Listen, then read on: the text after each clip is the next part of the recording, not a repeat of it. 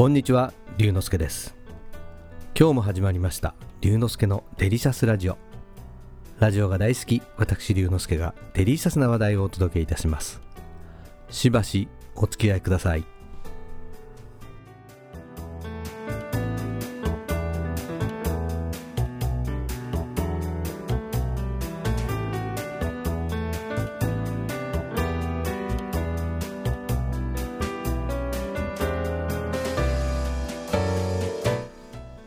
僕は昔からアップル製品を愛用しているのですがたくさんある魅力の中の一つがアップル製品同士なら簡単にネットワークでつながるという点です。例えば AirPods と言われるイヤホン。ケースから取り出すと自動的に近くのアップル製品に接続されます。MacBook Pro、iPhone、iPad など複数ある場合にも端末ごとに自由に接続ができるのがとても便利です。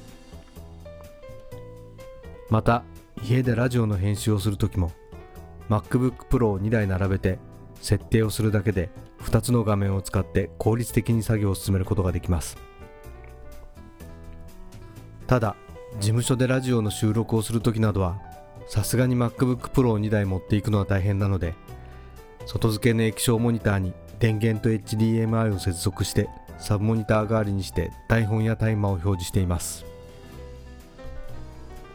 パソコンとモニターの場所が離れているので長い HDMI ケーブルでつなげなければいけないのはちょっと不便です。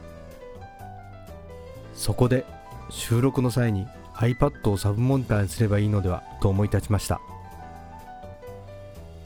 秋葉原で中古の iPad を買おうと思って探してみたのですが画面の大きいものは思いのほか高くてひとまず断念。ところが先日友人から使ってない iPad があるから格安で譲ってくれるという話が舞い込んできたんです。それも iPad で一番画面の大きな12.9インチの iPad Pro MacBook Pro のモニターとほぼ同じ大きさです。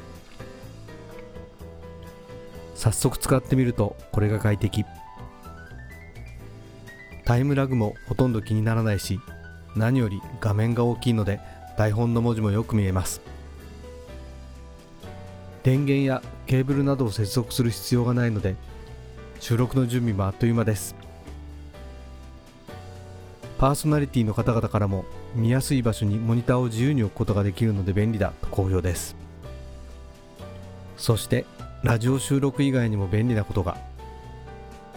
今まで紙のファイルで持ち歩いていた弾き語り用の楽譜が iPad Pro にそっくり入ってしまったんです。友人から譲り受けた iPad Pro これからも便利に使っていきたいと思います。